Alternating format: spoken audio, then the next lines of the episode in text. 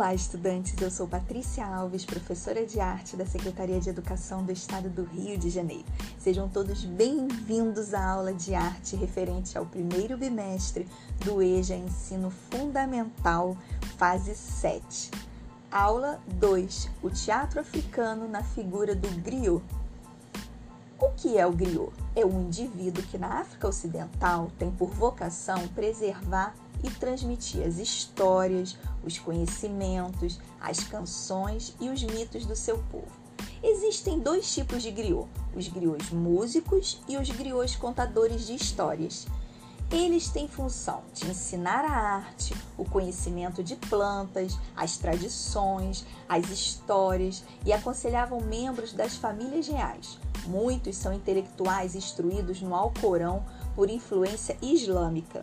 O griot é semelhante à figura do repentista no Brasil, com a diferença de que constitui uma casta, ou seja, eles costumam casar-se somente uns com os outros, ou seja, um griot ou uma griote, que é o que vale ao feminino, assumindo uma posição social de destaque em seu meio, pois é considerado mais que um simples artista. O griot é, antes de tudo, o guardião da tradição oral de seu povo um especialista em genealogia e na história de seu povo.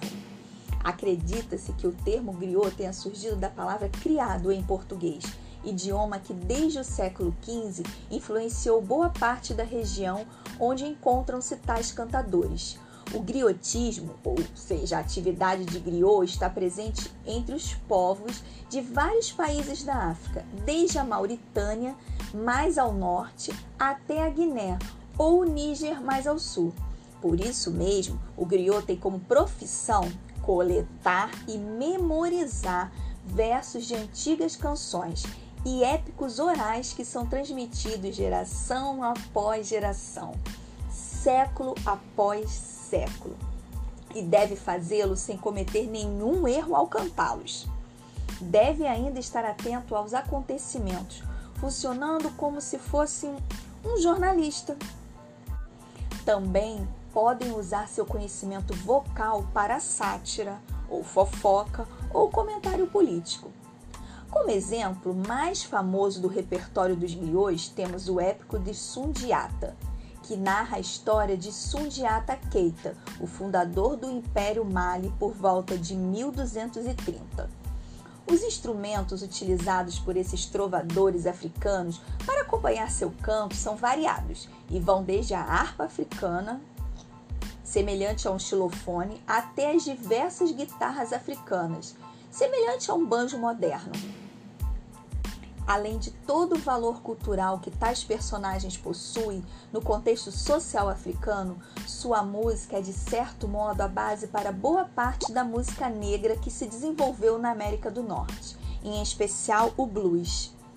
Muitos músicos modernos de Mali, Guiné e Níger, influenciados pelas linhas musicais dos griots e ao mesmo tempo pelas novidades do estrangeiro, acabaram por adotar a guitarra elétrica aproximando-se ainda mais do som do blues.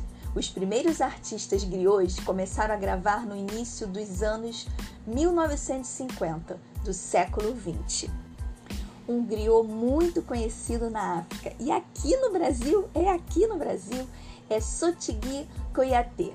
Ele é ator, diretor de teatro e, segundo Sotigui, os griots são como a memória do continente africano, são a biblioteca, os guardiões da tradição e da cultura africana, encarregados de organizar todas as cerimônias.